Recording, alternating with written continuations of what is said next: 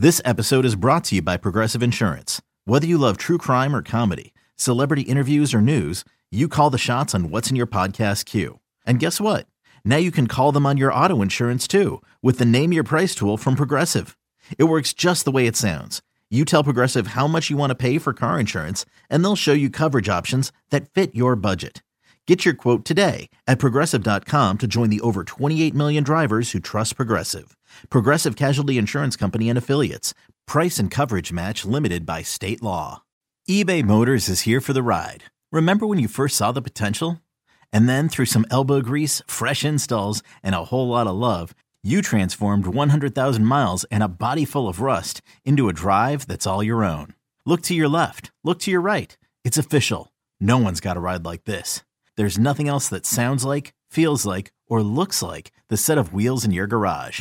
With over 122 million parts, you can make sure your number one ride or die stays running smoothly. So there's no limit to how far you can take it. Brake kits, turbochargers, engines, exhaust kits, roof racks, LED headlights, bumpers, whatever your baby needs, eBay Motors has it. And with eBay Guaranteed Fit, it's guaranteed to fit your ride the first time, every time, or your money back. Plus, at these prices, well, you're burning rubber, not cash. Keep your ride or die alive at ebaymotors.com. Eligible items only. Exclusions apply. You could spend the weekend doing the same old whatever, or you could conquer the weekend in the all-new Hyundai Santa Fe.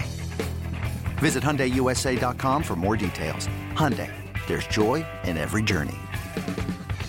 Hey, Bills Mafia. We know there's only one topic every day. All Bills, all the time.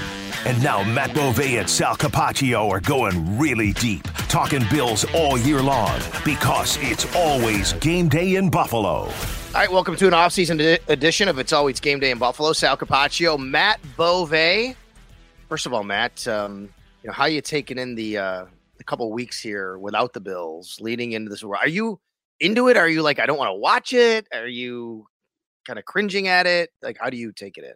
It definitely changes, I guess. The first year that they went to the AFC Championship and then the following, you know, game was the Super Bowl. I remember that year just sitting there and watching the game and being like, I wish I was there. I wish I was covering this game. I really want to get to a Super Bowl. I think it's changed a little bit lately because this is what has happened for the last several years. We're used to it at this point. So what I've been doing, I've been rewatching The West Wing, and I am really enjoying that. So that's how I've been spending. That's how I've been spending my free time, even though there's really still not that much free time.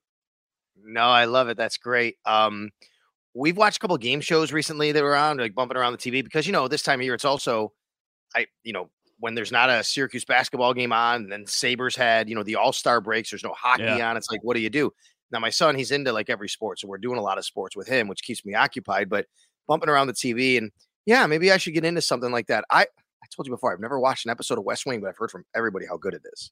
It is maybe my favorite show ever. Okay. I just I love politics and I Yeah. love the drama surrounding all of it and there's so many different layers to it and a lot of the plot of the West Wing is about the media and the media's interaction and how they cover everything. So I I mean it's just an exceptional show. I'm not somebody who likes to start new stuff, which is probably holding me back from seeing a lot of other good series out there. A lot of times I find something I like and then I watch it and then sometimes I'll even watch it again. So I haven't started a new series in a long time, but I Right. just I love The West Wing, so I'm just like, ah, I'll go back to that. every time I think about a new series, I'm like, we debate like which one should we start. Then we never get around to actually starting one. So you never know. I mean, maybe we'll we'll get to one. In the meantime, we got a lot of other things kind of on deck here. We got the combine coming up in a few weeks. That's Mhm. going to be in Indianapolis. You have free agency after that a few weeks later, and then you have the NFL owners meetings. Then, of course, the NFL draft and the schedule release. I mean, the NFL truly has. We've talked about this before, Matt, but the NFL has truly learned how to maximize the calendar to their advantage over other sports where we, people like us, and anybody, fans, are always talking about it. Yeah, I was actually having a conversation with uh, Dan Fates from 13 Wham in Rochester about the NFL Combine. And once the Super Bowl ends, it's only two weeks until we're in Indianapolis for the Combine. So then you have the Combine. And then a couple weeks after that, you have free agency and the legal tampering period. And then right after that is the NFL Draft. And then right after that is the schedule. And boom, we're going to snap our fingers and it's going to be June. And they're going to be reporting for practices and stuff. So it does all kind of happen fast. There really is that two week window after the Super Bowl until the combine. And then after that, I don't know. It's what mid June to mid July when it's pretty quiet. But other than that, yeah. it is cr- ridiculous as it is from late February until mid May. There might be more stuff to talk about than there is actually during the season. And that makes it fantastic for us. I know it's different, but it's also maybe a little bit more fun because it's a little bit more opinion based, a little bit more of a discussion. There's a lot more layers to it. You know, with the football game, you, you take the game and you talk about what happened in the game and why you think it happened. With this, there's so many different things that can happen during the season. There's two things they either win or they lose. Now it's like, let's talk about drafting wide receiver. Let's talk about who they can afford in free agency. There's so many different answers to those questions that people have. We have questions specifically related to the Buffalo Bills we're going to tackle here in a minute. We also threw it out on X slash Twitter any mm-hmm. questions for us? We have a few of those that we will, you know, get to as well. So the off season's in full effect. We want to remind everybody, maybe you're just catching us for the first time, you're resetting your, you know, Bills listens and Bills watch. We appreciate you. It's always game day in Buffalo. Sorry, excuse me. You can find this podcast wherever you pod, essentially iTunes, Spotify, wherever you get it, Audacy app, of course. And then, of course, it's on the Sal Sports YouTube channel as well. If you want to see our smiling faces, hi. Uh, Matt and I are here on video, we're on audio. So anywhere you want to find it. All right, Matt. It is um it is Pro Bowl week. First of all, I want to tell you, full disclosure, I did not watch a single second of anything dealing with the Pro Bowl. And I'm not anti. That's not mm-hmm. it at all. It's just a lot of things going on. I was kind of decompressing a little bit and it doesn't super interest me at all. So it's okay. I'll check it out if I'm just bumping around, but I had no inclination to just make sure I went and watched any of it, whether that's on the field stuff or off the field stuff. I didn't watch a single second of it. I watched a little bit of the game, which was Sunday afternoon. It was on ABC. So I watched a little bit of that. Um, which also tells you this is just a complete offshoot of this. But on Sunday, Pebble Beach was postponed because of the weather. Yeah. So the golf, I would have normally watched the golf.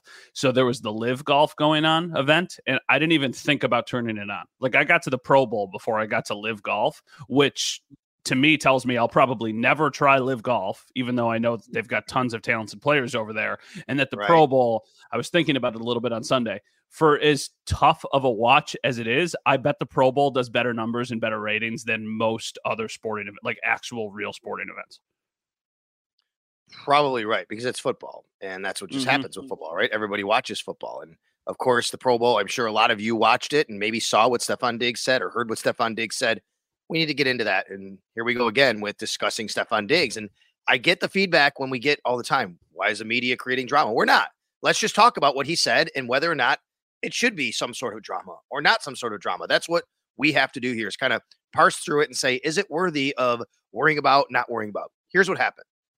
Um, Stefon Diggs was interviewed at the Pro Bowl and he said, when asked about his future in Buffalo, I think Cameron Wolfe was talking to him here. Yep. He said, was. I feel like excuse me again, I feel like I take it day by day. Obviously, there's a lot of changes going on, a lot of things going on. I can't really put the carriage before the horse. You know what I'm saying? But I got a great offseason in front of me to put a lot of work in and kind of build around what we got and what we're doing. I can't tell you what the future holds, but I'm still being me. Now that one I don't know was that was from specifically with um, Cameron Wolfe. I think it might have been another um, you know uh, uh, interview. I'm not sure because I know there was another one where he talked about he can't control the money and whatever that mm-hmm. is, and maybe you know you can expand on that, but it's caused people to say, "Here we go." He's non-committal to the Bills. Now, again, he has a contract with the Buffalo Bills that runs for a few more years. So, yeah. should we make anything of what he said, or should we just say it's Stefon being Stefon and not worry about it? I think it's a little bit of both. I think that typically wide receivers a lot of times there's a reputation around them. And before he even was asked these questions if you told me what do you think he says? I would have probably put together something like this. So that does not shock me at all. You ever see that tweet about like what a tight end posts on social media what a running mm-hmm. back post what a quarterback post what a wide receiver yes. post? Yes. I, I always think of that when i hear these interviews and i hear these responses. But at the same time i don't think it's nothing because I understand that this is something that he is asked about all the time. I also understand that it's often overblown. Almost always it's overblown. But there's also a way of just putting out the fire incredibly quick, and then none of the speculation happens. Every time Josh Allen is asked about Stefon Diggs, he says, That's my guy. He's our number one receiver. We're a better team because of him. If Stefon Diggs just says, Listen, I can't control the future, but I've said multiple times I want to finish my career with the Bills, and that's what I intend to do. We're not having this conversation, but he doesn't say that. So I don't think it's a huge deal. I don't think this means that they're moving Stefon Diggs or that he's unhappy. I don't think any of that stuff. But I do think that it's interesting that he doesn't just come out and say that. And that's coming from somebody who really enjoys talking to. Ste- I really like Stefon Diggs and how he mm-hmm. handles a lot of the stuff with the media. It was a little bit tricky at the end of this past season, but I like how forthcoming he often is. It just feels like in this instance, he could have been more forthcoming and it could have ended a lot of the speculation and conversation. There's two parts to this, right? And there always is, which is okay, we don't know exactly what Stefon Diggs is thinking or what he means by what he's saying. We can only kind of try to read through that. And then there's the Bills part of it, right? Which is what could the Bills do even if something did happen where he came out and said, I don't want to be a part of the organization, which I'm not saying he said or even is thinking. I don't know that. But let's just go down that road because Matt, he is tied to the Bills through a contract for, let me count it, one, two, three, four more years. Mm-hmm. And if they were to do anything to move him off the roster this offseason, it would be so astronomical of a cap hit. There's mm-hmm. no way Brandon Beane can do it. And I'm talking release or trade. And even if it mm-hmm. was a post June 1, the way it works, just everybody knows, if you wait until June 1st to make moves, you divide up the salary cap hit over two years. Well, guess what? Because of accelerated bonuses, even if they did that, it would be a $22 million cap hit next year in 2025. By the way, this year to do it, you're talking over 30 million. You can't do it. The only way, the only way anything like this could possibly happen would literally be if Stefon Diggs went to the Bills and the Bills went to him and they got to a point where they had to say, we can't live with each other. And they reworked his contract to the point where it was movable, but that would cost him so much money. I don't think he would want to do that. So I think this, in a lot of ways, like last year, becomes a moot point regardless. Yeah, I agree. I think reading between the lines a little bit, when I heard the comments and I you know, I've seen the reporting out there, the speculation out there from Peter King about a potential restructure and all this stuff. To me, all of this reads like Stefon Diggs doesn't want to be moved. He doesn't want to be traded, but he also doesn't want his contract messed around with. That's how right. I'm kind of reading it of like, I don't want to go anywhere. I want to play for the Bills, but don't screw with my contract because this is what we agreed on. And I still think that I'm one of the elite players in the league. That's an entirely different conversation. But that's kind of how I'm approaching it. At least that's my viewpoint, my vantage point of it. I could be completely wrong.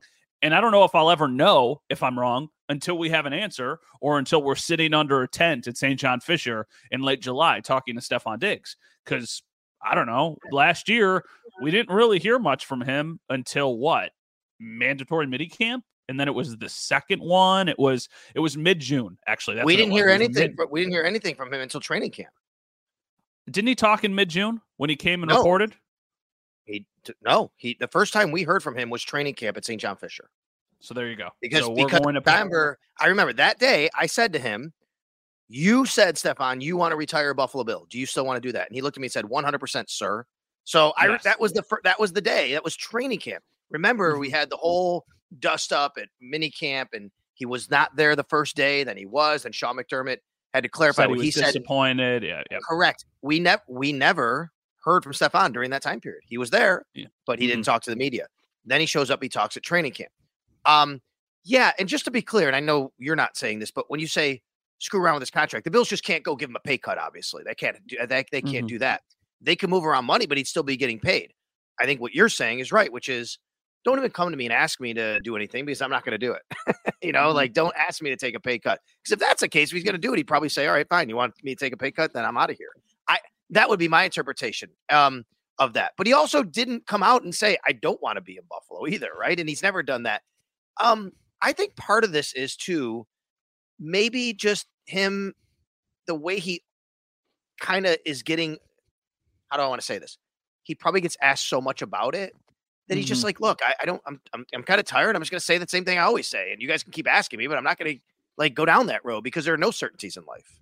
Yeah, but Josh is asked the same thing all the yeah. time, and every single time manages to just immediately pour water on the flames. So I get that's once again the difference between a lot of quarterbacks and sometimes wide receivers and how, you know, different positions handle these different things. And because of Stefon Diggs' mystery and his competitiveness, this is what makes him such an amazing player in this league. But he could have just nip this yep. in the butt immediately with like three done that for the last few years. That's right. With three sentences. And that's but that's why I don't think it's that big of a deal because this is similar to what has happened every single offseason for the last two, and it hasn't turned into anything. So I don't think it's going to this time. What are the be- what are the better situations for Stefon Diggs? If Stefon Diggs wants to play for a team that's contending with a great quarterback, what are there two other teams? At, I mean, like the right. Bengals aren't adding him, so then it's the Chiefs. Where else are you going? So I mean, what, if he was going to one of those teams, no, that's what I mean. Like you're not going to yeah. trade him to a team that you're competing with. So I, I just don't see a world where Stefon Diggs is not a Bill next season. Yeah, I, I agree with you it would be great, and it would be great for all Bills fans if Stefon Diggs came out and said, "Hey, man, we just we got close. We're gonna we're gonna get back after it. We're gonna do it next year. I have faith in my guys. I can't wait to get you know back to work and make sure we get this thing right." He's never talked like that. It would be great if he talked like that. So we're just kind of left here speculating.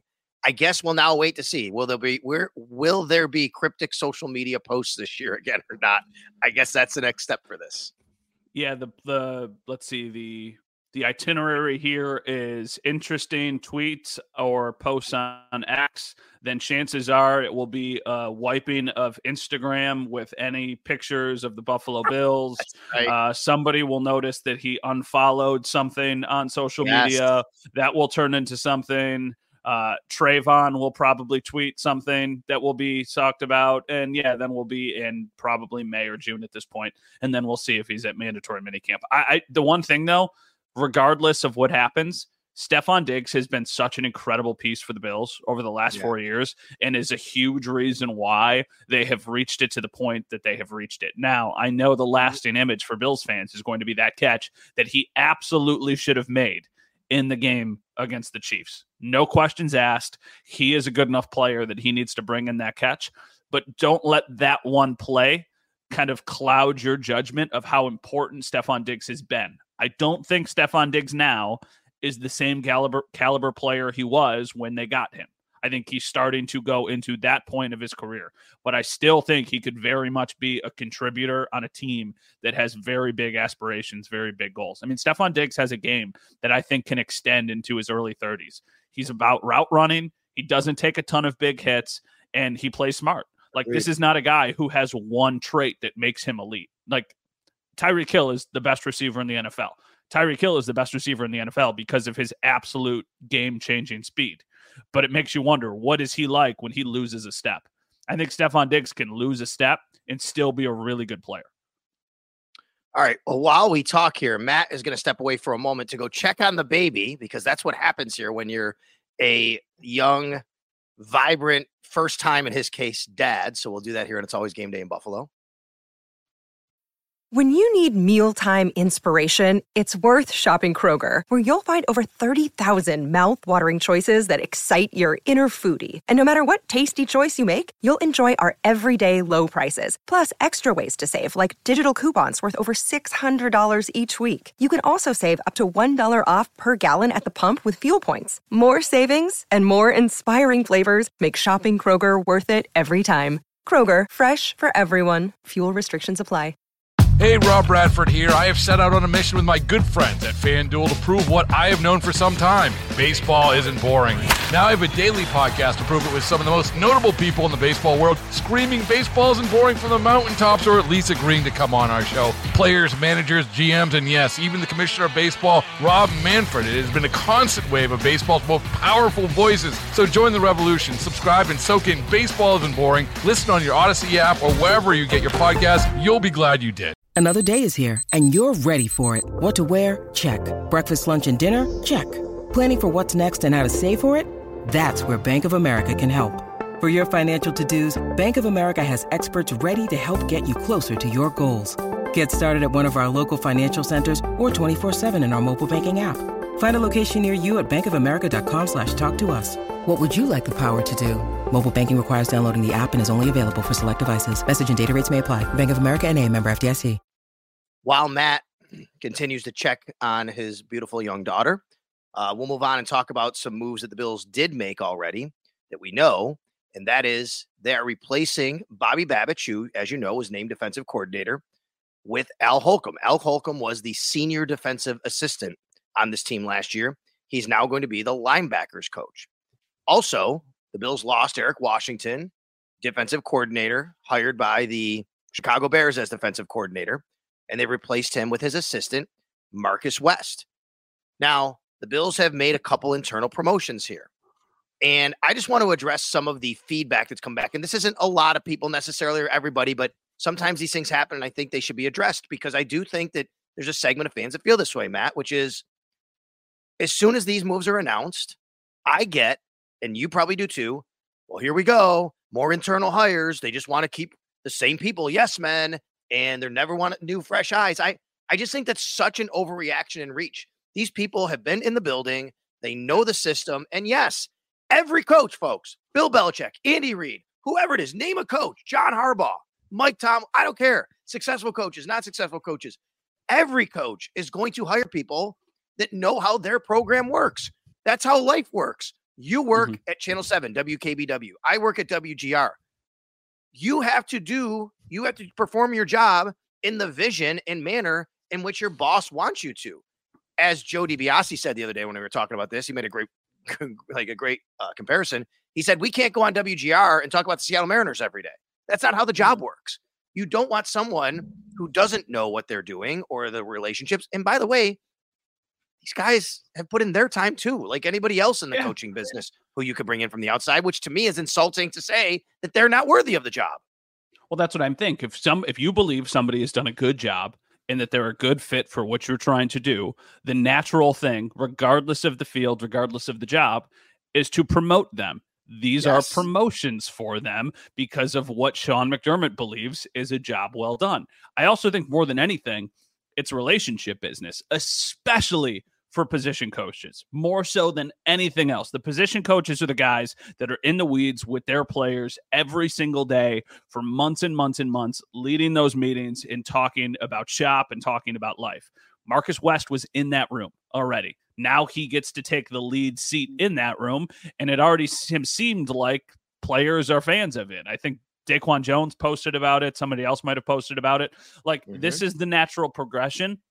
I don't think, especially with position coaches, the conversation needs to be overblown. I get that comment for offensive and defensive coordinators. Those are leadership positions. Those are the most important coaches on the team outside of the head coach. But for position coaches, I, I don't see any sort of complaint that makes sense to me. It's just like keep the guys that you've got because you're hoping that these players are going to respond to them. And if they weren't going to, they probably don't get promoted. Like I think Sean McDermott has a good enough grasp on his front or on his coaching staff that he would know if a promotion makes sense or if it's better to, you know, hire externally.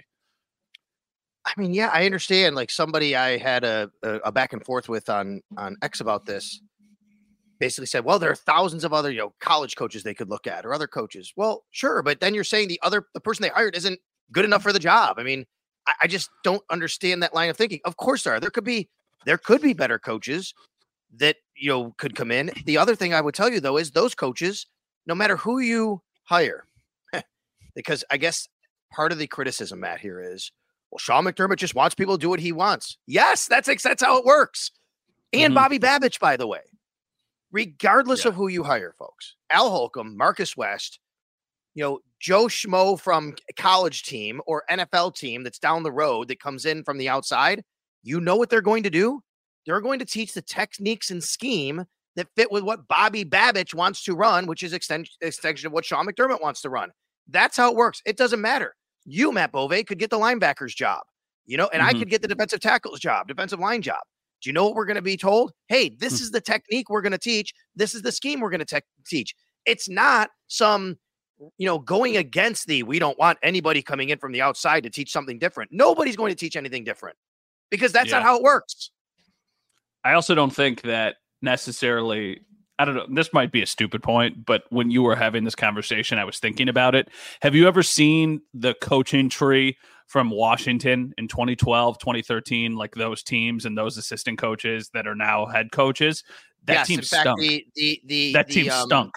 Right. The the show uh the like play callers, right? Wasn't that all about that or was that too early? You talking about the McVay one or no? Those yeah, it's Kyle Shanahan was the offensive Yeah. coordinator. Yeah. Sean McVay was the tight Yeah. ends coach. Mike McDaniel was the wide receiver coach. Matt Yes. LaFleur was the quarterbacks coach. Bobby Slowik was the defensive assistant. And Chris Foerster was the offensive line coach. And that team stunk. So just having an amazing group of coaches is not all that you need. It definitely helps. I'm not saying that you do not need good coaching, but the reason the Bills are going to be a contender is because of Josh Allen and because of what they've shown us for the last several years, not because of who they hire to be their defensive line coach.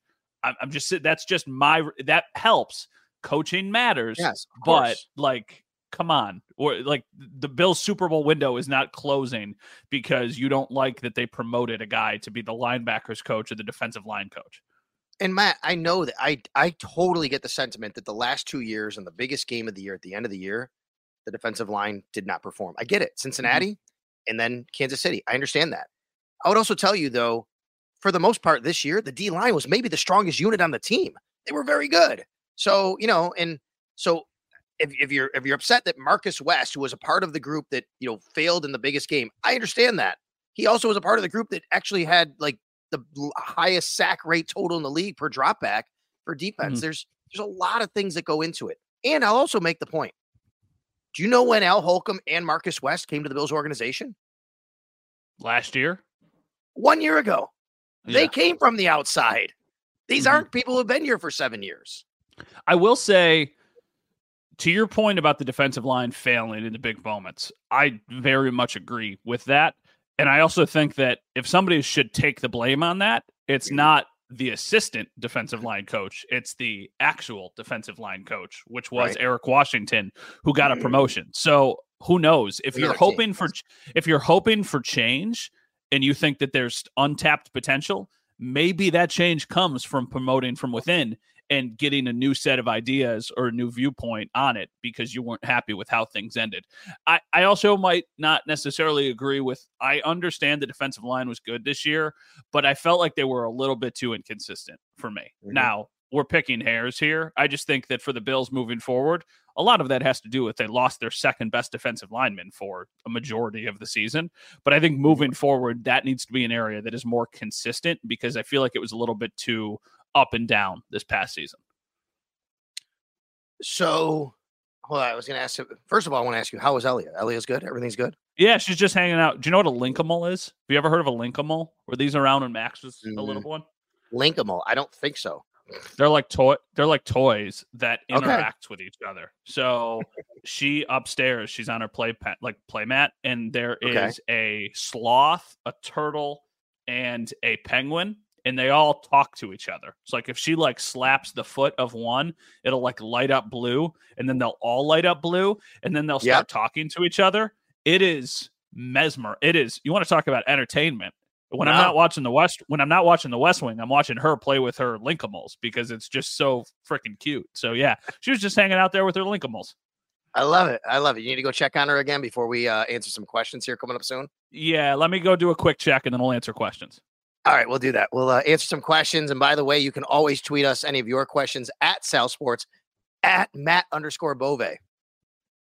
Hey, it's Sal Capaccio from It's Always Game Day in Buffalo. It's not just a podcast, it's the 25th hour of your day. Your weekly source for all things Buffalo Bills. Right on time, your time. In the car, navigate the streets with NFL wisdom in your ear. We accompany every errand you need to run. Washing the windows or vacuuming the carpets? Don't just clean, conquer. Podcasts make you more productive because we fit perfectly into your schedule. Follow It's Always Game Day in Buffalo in the Audacy app or wherever you get your podcasts. Hey everyone, this is Brett Boone. Would you know it? I've got a podcast going strong in our fourth year. Tune in as I sit down with my friends, some of the biggest names in sports, media, entertainment, for a lot of fun and in depth conversations. As you know, baseball's been my life. It's been in the family for a long time, but it's a lot more than that here. It's sort of like taking a ride in a golf cart around a beautiful track. Join me every week for multiple episodes on the Brett Boone podcast, available on the Audacy app or wherever you get your podcasts. All right, we have some questions that came at us. Uh, there was one somebody said somebody answered asked a question. I said, you know what? I've been asked this on the radio on WGR Sports Radio 550, but uh, so you can get the answer there. But it's good because we haven't discussed it here. That's um, AJ Epenesa's future, and you know these are things we're going to discuss down the road. So Matt and I will kind of get more into the actual free agency, who they might bring back, who they won't, what it costs. I think a lot of focus has been on Gabe Davis but on the other side of the ball, you do have AJ Epenesa and Matt. We had a question about AJ Epenesa and his yeah. future, and I do think it's an under the radar guy that probably to me a team is going to offer him the kind of contract the Bills won't be able to because mm-hmm. he's an ascending player. Somebody will look and say, "Hey, four years, bring him in. He's done some nice things." I think that could be a guy that would be a significant loss for them because they've developed him, and I don't uh-huh. see right now a path to necessarily keeping him unless I'm reading it wrong and he just really is left going, okay, where's the money out there? I think what, somebody out there is going to say, we like this player. We'll give him a contract. The Bills, it'll be tough for them. Yeah, I tend to agree because I think he's going to get a number that might surprise some people. They'll see the contract that's given to him, and you'll go, "Whoa, how is AJ Epenesa worth X amount of dollars? Eight million dollars a year, ten million dollars a year, whatever it is." Let me ask you a hypothetical: Would you rather have next season AJ Epenesa or Leonard Floyd? Leonard Floyd? I don't know if I would. I I, I wow. know that sounds really. If it was one year, if it was just one year, I know that was the question I mean, that I and, asked. And, I not, and, and I wait, and I'm not worrying about the financials here. Like I'm not overpaying Leonard Floyd ten million dollars. No, no, that comes no, but like that comes with it because it's basically like you've got to get this person, but you've got to also get them at market value. Like I think Leonard Floyd next year is going to get 13, 14 million dollars a year. I think I'd rather have AJ Epenesa at six, seven, eight million dollars. That's a different question. You asked who I'd rather have. I'd rather have Leonard Floyd. I guess like for the Bills, who is a better fit is probably the way I should have posed the question. I still think Leonard Floyd. I don't know what Von Miller is going to be. Leonard Floyd was outstanding as a mm-hmm. pass mm-hmm. rusher. They need that. I like AJ Epenesa. I like his game. I think there are guys like AJ Epenesa around the league. Yeah, yeah, well, you've got not that this is a perfect comparison, but you could probably bring back Shaq Lawson for a right. very affordable contract. And Correct. if you're looking for somebody who can do a little bit of everything and also be mm. effective in the run game, then that would be your guy to kind of cheaply fill in the void of AJ. I don't think they're going to have either of them back. I just think I love how honest Leonard Floyd. I mean, Leonard Floyd told us in the locker room on locker cleanout day that he's going to follow the money. He's like Buffalo I really appreciate this place and I would absolutely consider coming back because I want to play for a contender and I feel like the Bills are a contender, but I need to set myself up for the rest of my life. I mean, this is somebody who's already won. So I always try and put myself in their position. If I have already won, right? If I've already got a Super Bowl that nobody can ever take away from me, this mm-hmm. is when I would be trying to go get paid. If that means yep. the Falcons are calling with a three year, $50 million deal, we're moving to Atlanta, baby. I don't care. I'm just going to play for the next three years. I'm going to get a fat check, and then I'm going to retire, and I'm always going to have that Super Bowl. Maybe I'm just that. not. Yeah, me too. Maybe I'm just not wired like a true competitor, and you're always trying to get the next one. But I would rather have one Super Bowl and an extra fifty million dollars than two Super Bowls and twenty million dollars. And I would, by the way, and not that you're doing this, but I also would not take away any sort of competitiveness he had. Competitiveness he had this year. He was he balled this year. He oh, played, yeah, he played hard, and it, you know, end, end of the year went end of the year went away a little though. Yeah, he's dealing with a couple injuries, but you're right. I mean, like a lot of the D line, obviously, as we talked about, just things just didn't go as well. towards the end of the year. Let's get to this is a really good one. I wanted to talk about this as a separate topic, but we're going to take it as a question. Mexico Marty tweets in mm-hmm. Mike Ginnitti of Spotrac. Mm-hmm. See, he's been making the rounds on a lot of these shows and he's been on WGR and things like that. Seems to take it as a no brainer that Tre White is released to save cap space. What are your thoughts? And I'm going to say to start off, Matt, I disagree with Mike Ginnitti if he thinks it's a no brainer. I do think it's a tough call. And I actually don't think the Bills will do it as I sit here right now. I'm not dismissing it. I mean, I, of course, it could happen. I'm not saying it won't happen. I don't know that. But if they did, they would save $6 million. I get that. You know what else they do? Take on $10 million for a player that's not on their roster. And Tre'Davious mm-hmm. White, who's been a cornerstone of their organization. And you talk about relationships and what that guy means to this organization and that locker room. I don't think that they're necessarily eager to get a, have a $10 million cap hit for him not on the roster.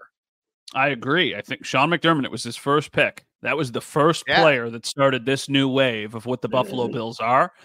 A mm. lot of it's going to depend on what his outlook looks like. He needs yes. to figure out one when first off does he want to keep playing football? Which i think he does. I really do. He's still young. I know these are very big injuries to come back from but i don't think tre'davious white's time in the nfl is done. The second is when would he realistically be ready? Is this another situation where he's not going to be ready until midseason?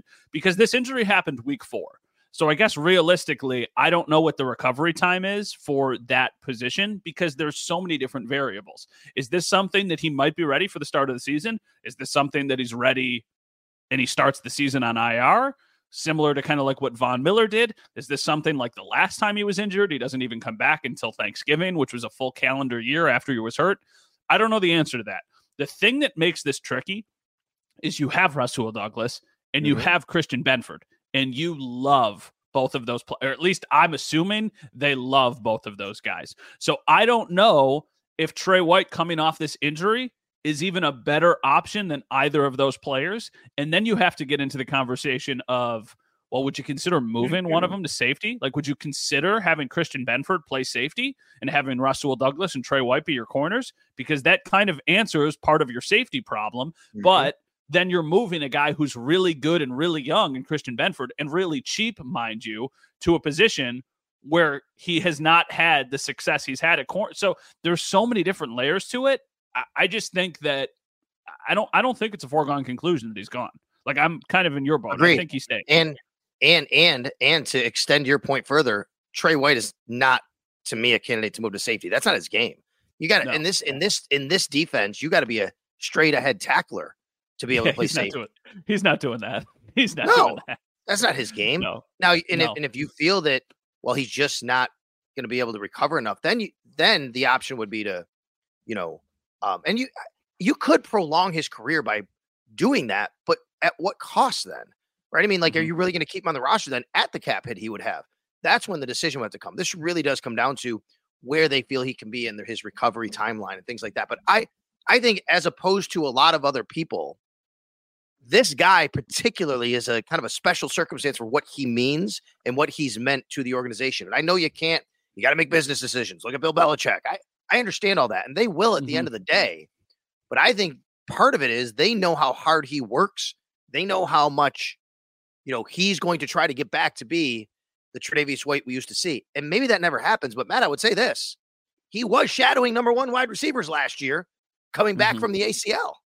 Yeah, the thing though that's concerning is that he looked so much more comfortable and better in the first four games of this season than he did yeah. when he came back from the injury. So now, what is he going to look like? Is he going to look like the guy that came back on Thanksgiving and did not look like himself for the remainder of the 2022 season? Or is he going to look like the guy who started 2023 really strong? And you were once again like, wow, this team has their cornerback back. This team has their number one guy back.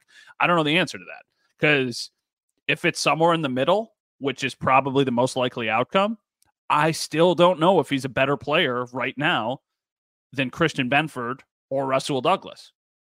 Maybe that maybe I'm wrong, but like I think Christian Benford is really underrated.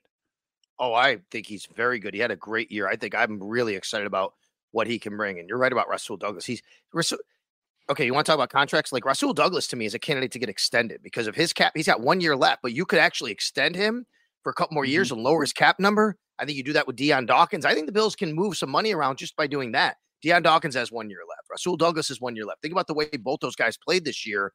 Really and well. you can, to me, extend both of them to lower their initial cap hit this year, but tack years onto their contract. That's one of the ways you can start maneuvering here with the, um, you know, with the salary cap. So yeah, I, it's a it's a really interesting thing with Tre'Davious White and decision. I just I don't agree that it's just some sort of no brainer. You look at the money he's gone. If it was you could save six million and you don't take on a cap hit, okay, maybe, but ten million dollars dead cap Mhm. for not having Tre'Davious White in your roster is not worth it to me. No, I agree. All right, this question is from Chris F. He says, "What do you see the Bills doing in round one of the draft? Trade up, trade back, stay at 28, offense, defense." I have a theory, but I can let you go first, or if you want me to go first, I can go first. I'll I'll go first just because mine's simple. I'll tell you after free agency. No, I mean, as I sit here right now, I would say, okay, yeah, wide receiver. I thought wide receiver in 2019, and then all of a sudden they go and sign John Brown and Cole Beasley, and I'm like, okay, well, I guess that changes. Mhm. I mean, well, let's see what happens in free agency. As I sit here now, round one does scream to me wide receiver, considering Brandon Beane talked about explosive plays, Sean McDermott talked about it, player acquisition. He said that's where I'm leaning. I think that there is a chance the Bills use a lot of assets to try and move up and get a guy who they think can be a wide receiver for them for several years. Like I know that that might some people might scoff at that idea, but to me it's all about protecting your number one asset, which is Josh mm-hmm. Allen. And if you are concerned that Stefon Diggs is taking a step back or is potentially wanting out of Buffalo, I don't think those are the cases, but I'm just saying if that's even something that's crossing your mind, I think it should be a real consideration to use a first round pick in the future and your first to try and get up if you really do think there is a big difference between the top three guys in this class and then the rest of them. Now, everybody I've heard, everybody I've read in the last two weeks has said that this is a historically great wide receiver draft. And a lot of these guys would have graded out as high end first round picks last year when they ended up taking Dalton Kincaid. So if that means the fifth, sixth, seventh guy off the board this year are in the class of a Jordan Addison, of a Zay Flowers, of guys who came into the league and made an impact right away, then maybe you're pretty content with staying at 28 or making a marginal trade up. The one thing I can tell you is the Bills have 10 draft picks in this draft. I don't think there's any way they're using all 10 of those. No way. They're going to use that as ammunition. Now, to move up is going to cost you a lot more. If you're moving up early, you're muted. I'm sorry about that. I wanted to keep let you keep talking. As of now, they have nine. They will have ten once comp picks are figured in. That's what we're Yeah. guessing. Just want to clarify for everyone. If they're looking at a draft pick chart, Mhm. you only see nine. That's why you're saying ten. Yeah, they'll have a third round pick from Tremaine Edmunds, but they'll Right. lose a third. Well, they lost their third round pick that they traded for Correct. Russell Douglas, but they get a later third round pick back as a compensatory pick. And correct me if I'm wrong, but assuming these guys leave this year that we assume are going to leave, won't they have a bunch of comp picks next year too? Like if they lose Gabe Davis, if they lose Leonard Floyd, if they lose AJ Epenesa, like if those guys leave, they should have comp picks for them, right?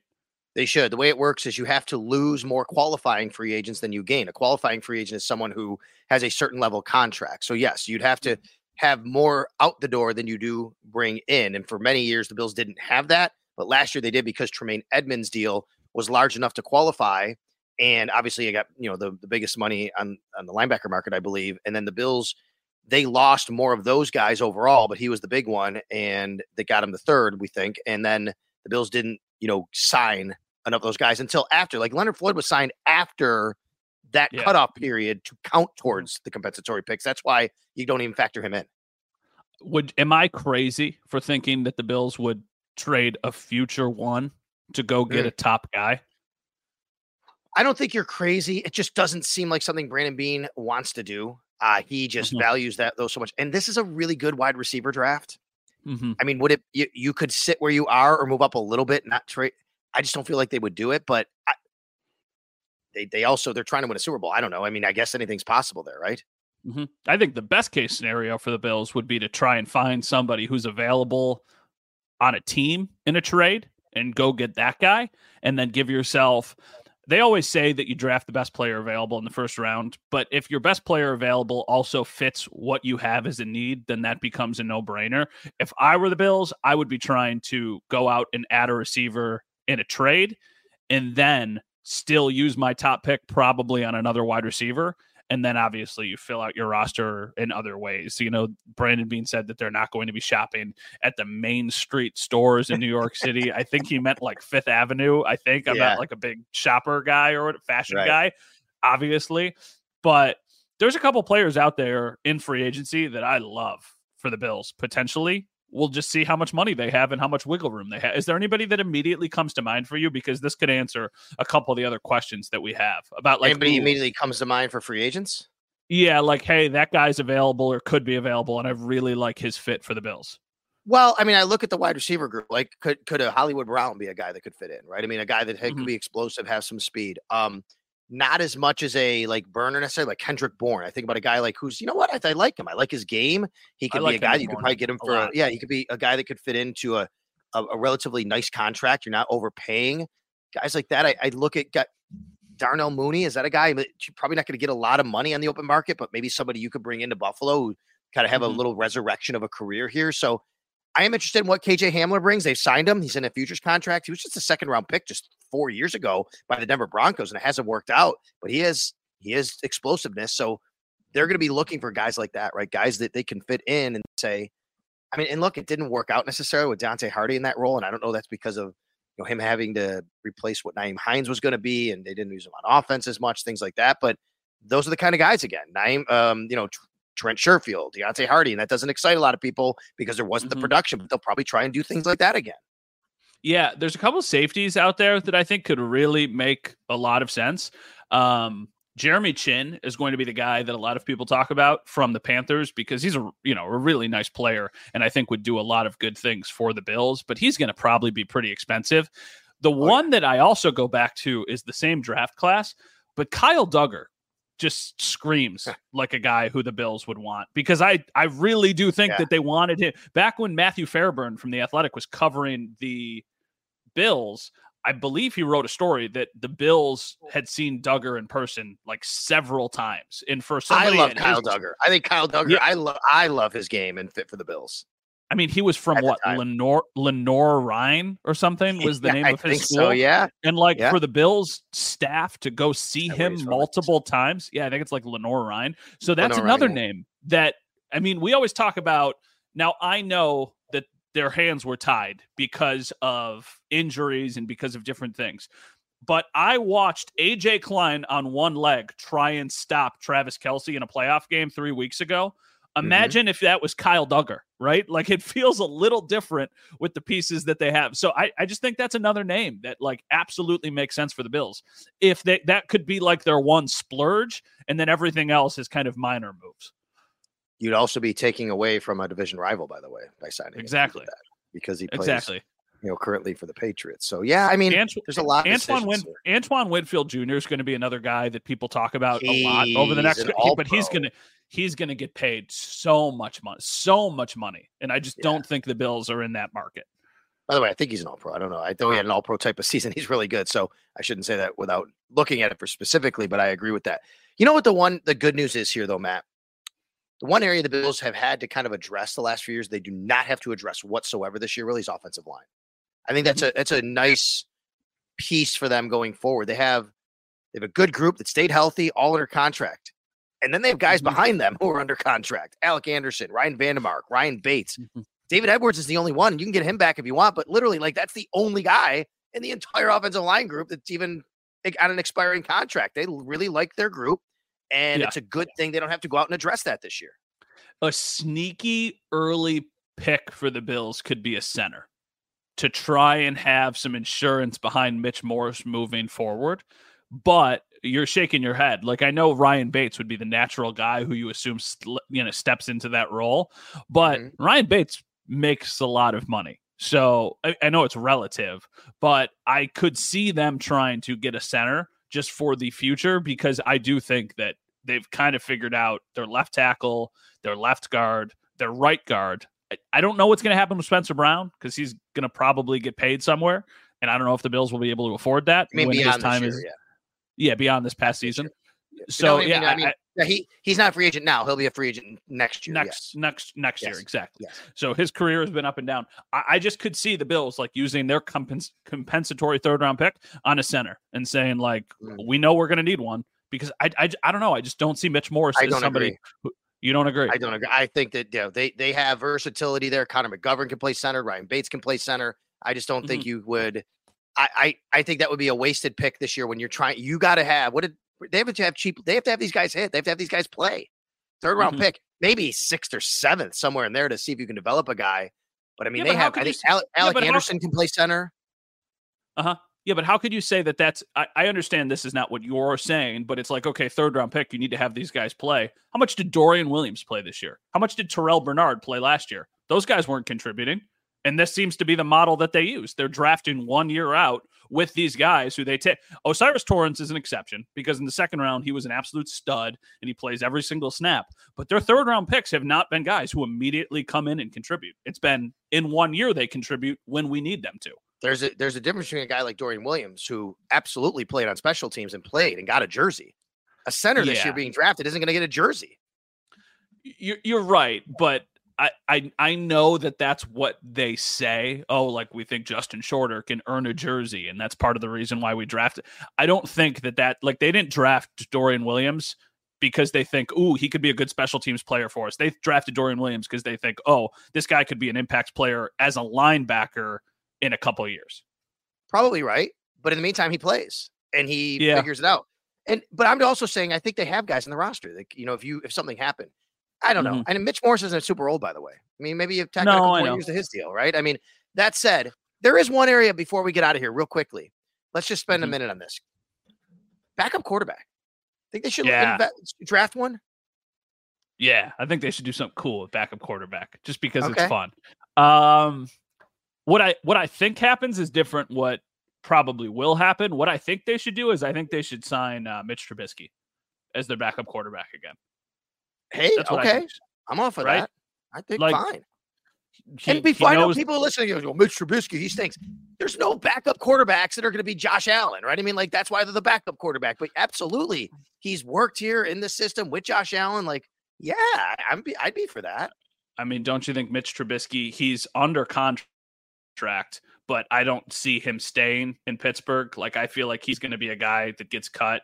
His dead cap is not crazy. It's like $4 million or something this Okay, year. yeah, if he was released. you yeah, were and I think keeping- the Steelers might Yeah. go out and get a new quarterback anyway.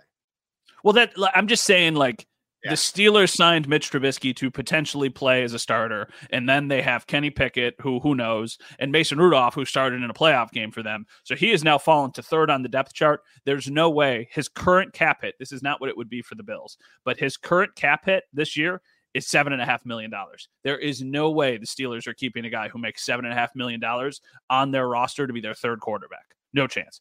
So if he becomes available, that's why I think he could make sense for the Bills.